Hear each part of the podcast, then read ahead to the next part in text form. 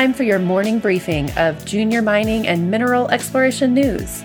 You are tuned in to Mining Stock Daily. Now, reporting from the Clear Creek Digital Studios in Denver, Colorado, here's your host, Trevor Hall.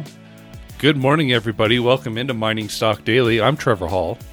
And I'm Paul Harris. Today is Thursday, December 9th. Uh, Paul, this is a huge day. Uh, coming off news late last night, big acquisition of a junior miner, Great Bear, uh, going to be acquired by Kinross. We're going to get into the news here in a little bit, but uh, I kind of feel sorry if you're another junior company trying to put news out today. Yeah, well, there's been a, a slew of these things recently, the past two or three weeks, and yeah, a biggie today. Yeah, biggie day. So let's jump into it. Why don't you give us what's we need to know about the metals? Absolutely. Um, in what has become a serially recurrent pattern in the precious metal space, Gold rose as much as $10 per ounce in overnight trading, with most of the price move occurring during Eastern Hemisphere physical gold trading market hours. Then suddenly at 6 a.m. New York time, gold was flash crashed from 1795 all the way down to 1780 per ounce before bouncing to settle at 1785, a level unchanged from Tuesday as it happened.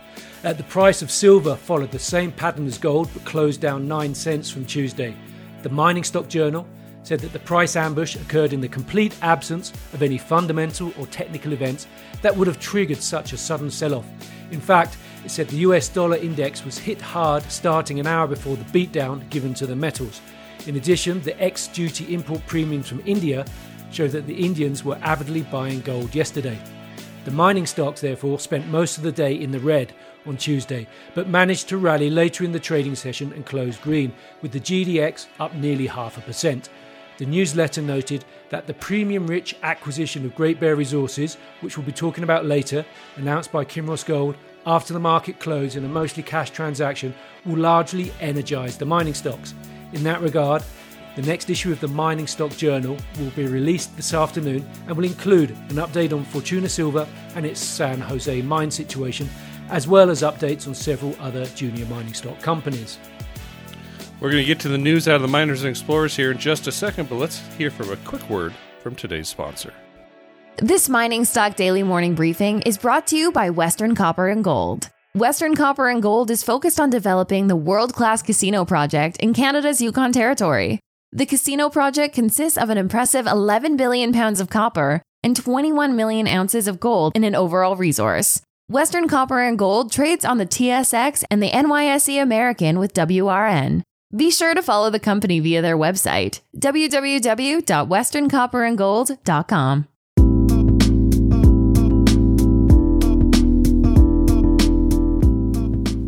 And here's what you need to know this morning. Longtime friend of the show, Great Bear Resources, is to be acquired by Kinross Gold in a $1.4 billion US deal at $29 per share Canadian. That's a 40% premium for Great Bear. Kinross will obtain the pre resource high grade Dixie project in the Red Lake District of Ontario, Canada. A maiden resource is due in early 2022. Great Bear shareholders can elect cash or 3.8564 Kinross shares, up to aggregate maximums of 75% cash and 40% Kinross shares. And the deal included contingent value rights, which could be exchanged for 0.133 of a Kinross share for further consideration of $46 million. Great Bear's shares ran up recently on speculation that Barrick Gold would, would tilt for the company, with the major having struck earn in agreements for adjacent exploration concessions. We're going to chat a little bit about that, Paul. Great Bear Resources oh, yeah. trades on the TSX Venture with GBR and on the OTC QX under GTBAF. Okay, my, here's my question for you, Paul. I mean, this is obviously huge news and great for the sector, great for Chris Taylor and his team, everybody at Great Bear. But you kind of wonder that Great Bear did have quite that run up after Barrick comes in with those JVs surrounding properties. You wonder if Kinross, if that price for Kinross went up because of that, maybe they would have got a cheaper price. Well, I mean, uh, I, I, think it's emblematic of the, the gold space at the moment. There's not that many big projects out there, and so the majors are starting to scramble and position themselves. And uh, you know, maybe this particular story, Great Bear, hasn't yet run its full course yet. Yeah, there's a lot of speculation. Maybe somebody like Barrick does come over the top from that 20, over twenty nine dollars. Yeah, and I'm sort of reading some of the, the, the chat rooms this morning, and there's also speculation that uh, Barrick might just go for Kinross as well. Well, that would be huge. I don't know. Yeah. Can they afford it? Do you think they can afford it? Well, they've got about $5 billion in cash on their balance sheet, and obviously they've got credit lines, so cash stock deal. Um, yeah, they, they, I would say taking out Kinross or Kinross and Great Bear is certainly within their bandwidth. Huh, very interesting. Well, yeah, maybe the story isn't over, but as of right now, it's a big story, a huge story. Oh yeah, and I think one, two key things stand out. Uh, one, it's pre-resource, and two, it's a big premium on a stock that had already ran up quite a ways. Yeah, yeah, absolutely. Well, and good for shareholders. Christmas came early for Great Bear shareholders. oh yeah, I imagine there's going to be a few cigars and some uh, some nice champagne around uh, in various households in Canada this uh, this Christmas. yeah. Uh, well, I mean, other than Great Bear, there was other news out there. Paul, let, us jump into what's next. Okay, the next one could be eventually um, as big as Great Bear.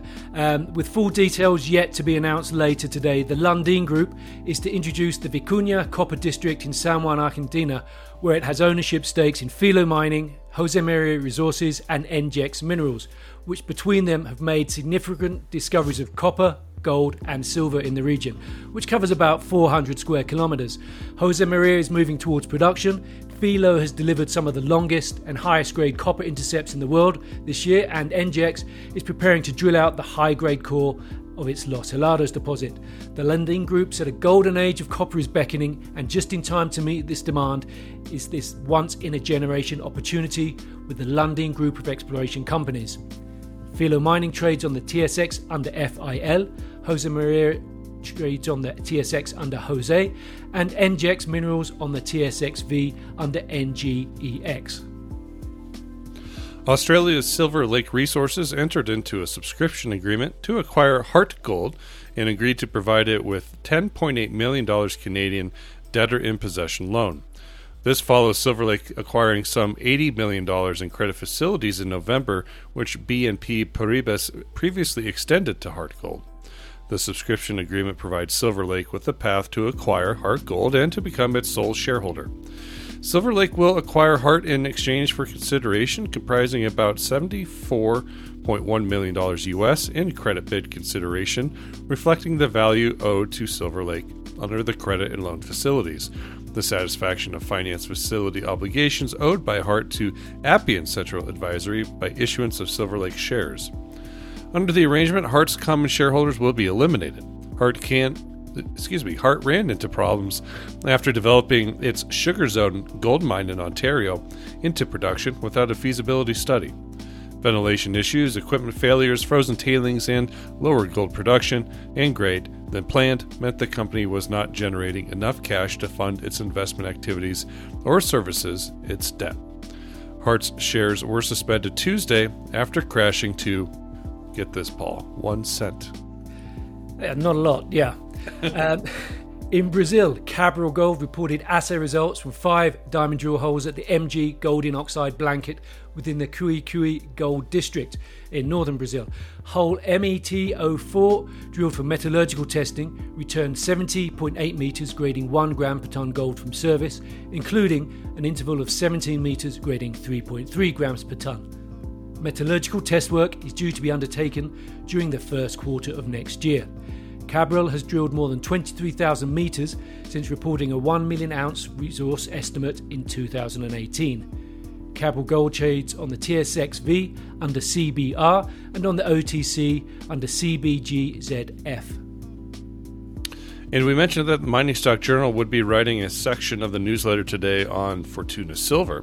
This morning, they were out with new exploration results from the recently acquired Seguela project in Cote d'Ivoire.